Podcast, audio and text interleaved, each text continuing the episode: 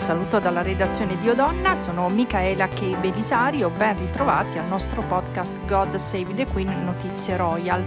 In eh, questo terzo episodio parliamo dell'addio di Meghan Markle alla vita da Working Royal a Londra, un addio trionfale, triste allo stesso tempo. Ne parleremo più avanti, ma eh, soprattutto discuteremo del problema del momento, cioè anzi dell'emergenza del momento, il coronavirus che ehm, si sta battendo come un ciclone in Europa. E, ehm, noi siamo collegati con Emily Stefania Coscione, come sempre da Londra, la nostra corrispondente. Sì, per questa puntata del nostro podcast sono venuta a Buckingham Palace perché è proprio qui che l'intera corte si sta preparando ai grandi cambiamenti che la crisi del coronavirus sta già apportando alla routine dei reali. La Corona sta affrontando una grave situazione di emergenza come dappertutto e ogni mossa, ogni passo, ogni decisione viene presa proprio negli uffici della residenza londinese ufficiale della regina. Elisabetta però preferisce passare parte della settimana ehm, dal giovedì al, al, martedì, per la precisione se non ha altri impegni, a Windsor, eh, lo storico castello, un castello millenario poco distante dalla capitale che peraltro è quello che Elisabetta chiama casa sua. Eh, questo anche se poverina di recente è rimasta chiusa fuori cancelli in auto eh, e l'hanno costretta ad aspettare vari minuti prima che qualcuno venisse ad aprirli. Insomma, succede anche alla regina d'Inghilterra, ma secondo alcuni testimoni lei è rimasta imperturbabile, come sempre. Impassibile, certo, e non sarebbe la regina altrimenti. Dunque, Emily, eh, il coronavirus comincia a far paura alla corte inglese. Fino ad oggi la Royal Family aveva sempre continuato a lavorare, addirittura Carlo e Camilla avevano in cantiere una serie di viaggi all'estero e la regina da parte sua, la regina Elisabetta, si era limitata a indossare i guanti per le udienze a Buckingham Palace. Si era anche ipotizzato di cancellare i famosi Queen's Garden Parties proprio a Buckingham Palace ehm, previsti a maggio. E adesso, soprattutto dopo il discorso del primo ministro Boris Johnson, a quanto pare anche l'inossidabile regina Elisabetta ha fatto marcia indietro, ha cancellato tutti gli impegni e a questo punto ehm, cosa succederà adesso? Qual è il piano previsto per salvare la regina? God save the Queen, appunto. Sì, Dio salvi la regina, è vero, ma con l'aiuto di un piano per le emergenze studiato dalla corona proprio per casi come questo. La regina ha iniziato a cancellare i suoi impegni, i suoi collaboratori stanno valutando la situazione giorno per giorno, eh, ma nel caso la situazione peggiori in tutto il paese, Elisabetta verrà addirittura trasferita in un luogo più isolato, tipo Balmoral, la sua residenza scozzese dove passa di solito le vacanze estive, oppure a Sandringham dove invece passa le festività natalizie. La regina sarà costretta ad autoisolarsi con uno staff ridotto al minimo in tutte le ale del palazzo, incluse le cucine. Eh, continuerà a lavorare a distanza, ma dovrà tenersi lontana da tutti, non potrà neppure dilettarsi nel suo passatempo preferito, l'andare a cavallo, nel timore che possa ammalarsi. La regina dunque si rinchiuderà in uno dei suoi castelli, ma sappiamo che appena potrà si farà eh, rivedere. E se il Times ha paragonato la spavalderia di Johnson, di Boris Johnson, a quella di Winston Churchill nel suo piano lacrime e sangue per uscire dalla seconda guerra mondiale, Elizabeth II, eh, la regina Elisabetta, fa pensare alla regina madre Elizabeth durante i blitz su Londra quando rispose a chi voleva che abbandonasse la capitale che no, lei il re e le bambine non avrebbero lasciato gli inglesi. Ma eh, Emily, a questo punto c'è un piano anche per eh, Carlo, Kate e William e i tre bambini naturalmente, George, Charlotte e Louis. Sì, esiste un piano anche per loro e questo perché in quanto eredi diretti al trono, Carlo e William vanno protetti contro tutti e tutto, per cui verrebbero isolati anche loro con le famiglie.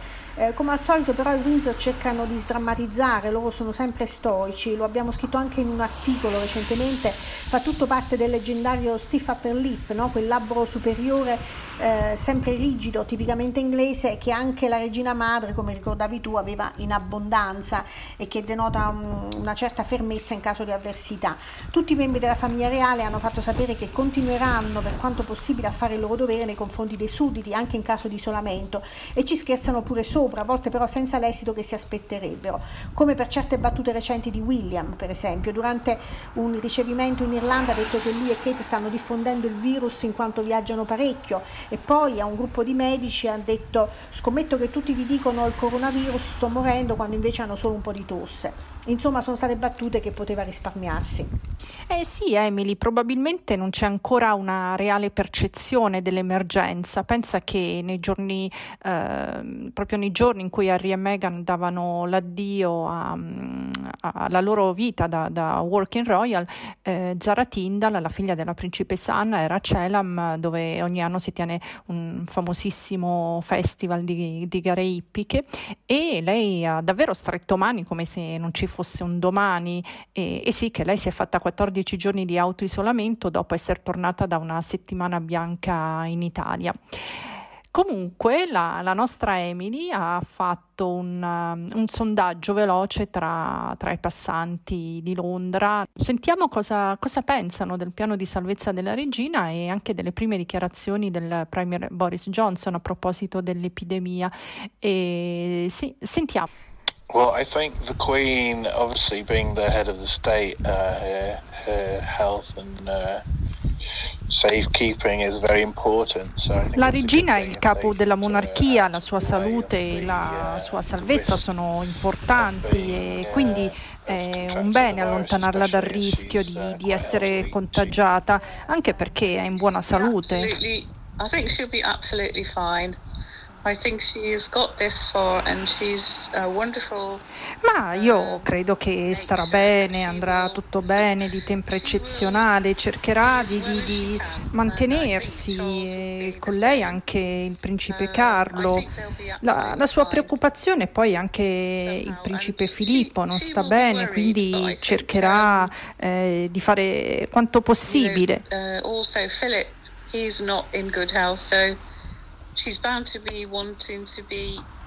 Anche Carlo e Camilla mi, mi sembra che abbiano cancellato impegni, peraltro non sono più giovani neppure loro. Hello sir, do you mind if I ask you a question for a podcast, an Italian podcast about the royal family? Not at all. What do you think about the plan to send away the Queen in isolation, maybe to Balmoral, if the coronavirus situation gets worse? Well, I think you have to consider that she is getting on in years and there could be underlying health possibilities. Penso che sia una persona anziana e che potrebbero esserci problemi di salute. A little bit too late. Di Boris Johnson penso che sia uscito tardi, avrebbe dovuto reagire molto prima. Well, I think she should be um, taken care of because she's given such a lot to the country. Oh, fanno bene a proteggere la regina, ha fatto tanto per il nostro paese e ha un'età che potrebbe complicare la situazione, dunque va protetta. Credo che il governo stia facendo eh, quanto possibile, se ci facessimo prendere dal panico la situazione potrebbe peggiorare. Speriamo che vada tutto per il meglio. Dunque questo era il mood, il sentire comune di alcuni cittadini inglesi, molto, molto interessante, eh, tutti a favore della regina e per proteggerla dal coronavirus e anche favorevoli a Boris Johnson, insomma inglesi molto pratici. Certo, Emily, che l'addio di Harry e Meghan Markle alla vita da Working Royal è avvenuto davvero in modo esplosivo, come dire, sono andati via appena in tempo, peraltro non hanno portato Arci a Londra, pare proprio per paura del coronavirus, anche se hanno già annunciato che lo porteranno quest'estate dalla regina in Scozia, ma in Canada non è che se la passino meglio con il Premier Trudeau in quarantena dopo che la moglie è risultata positiva, tra l'altro proprio durante, eh, anzi proprio dopo dopo un viaggio a Londra. Comunque il loro addio è stato molto strano, cioè è stato trionfale per Meghan che in una settimana ha scatenato i fotografi per i suoi look curati dai colori accesi scelti proprio tu in press per farsi ammirare, ma è stato anche triste e desolante perché eh, nell'ultimo appuntamento al Commonwealth Day Service con Kate e William non si sono quasi rivolti la parola. Tu cosa ne pensi, Emily? Beh, la tensione era molto evidente. Harry e Meghan sono stati costretti a sedersi in quarta fila dietro appunto a William e Kate e non sono apparsi particolarmente contenti della situazione che è però richiesta dal pecking order, la gerarchia reale. Ed è proprio questo poi l'elemento che alla fine non fa che rammentare ai Sussex l'importanza secondaria del proprio ruolo rispetto a quello per esempio dei Cambridge. Eh, dobbiamo dire che Harry ha cercato di essere se stesso, no? l'Harry che ricordiamo dell'era pre-Meghan, sempre simpatico, sempre scherzoso, come quando ha salutato col gomito il cantante Craig David, che è un suo amico da tantissimi anni, eh, ma ogni tanto è stato colto dagli obiettivi con un'aria pensosa molto sulle sue e Meghan, sempre sorridente, poi è stata beccata anche lei in momenti ansiosi. Sappiamo che c'è stato un incontro privato tra Harry e la nonna a Windsor, un lunch, un pranzo durato ben quattro ore, ma alla fine in pubblico Harry e Meghan sono stati tenuti a distanza, si è visto. Come dicevo prima, per Meghan Markle è stato comunque un ritorno trionfale. Gli esperti hanno parlato di revenge dressing, il look della vendetta. Proprio, eh, peraltro, come, come, fece Lady Diana nel eh, 1994, il giorno stesso in cui il principe Carlo rilasciò la famosa intervista e si mise un cocktail dress molto corto, molto, molto scollato. E Emily, qual è stato il tuo abito preferito della, della, de, dell'ultima visita di, di Meghan a Londra? Sì, l'abito di Meghan che mi è piaciuto di più in realtà è stato uno dei capi forse meno costosi eh, indossati eh, dalla duchessa eh, nel suo ritorno a Londra.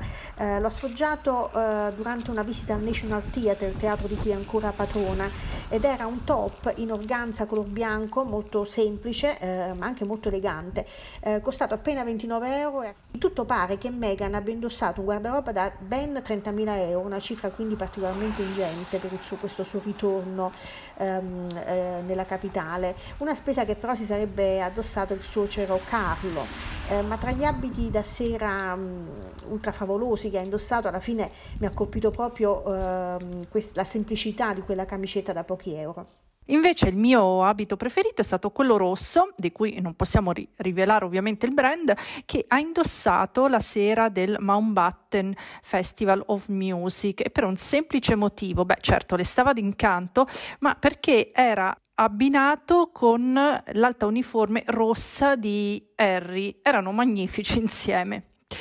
Bene, con questa ultima annotazione di Luke siamo arrivati alla fine di questo podcast dedicato a coronavirus e reali inglesi.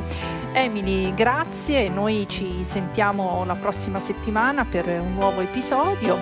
Grazie per l'ascolto, un saluto dalla redazione di Odonna, da Michaela Chebilisario, Emily Stefania Coscione e tutto. Alla prossima settimana.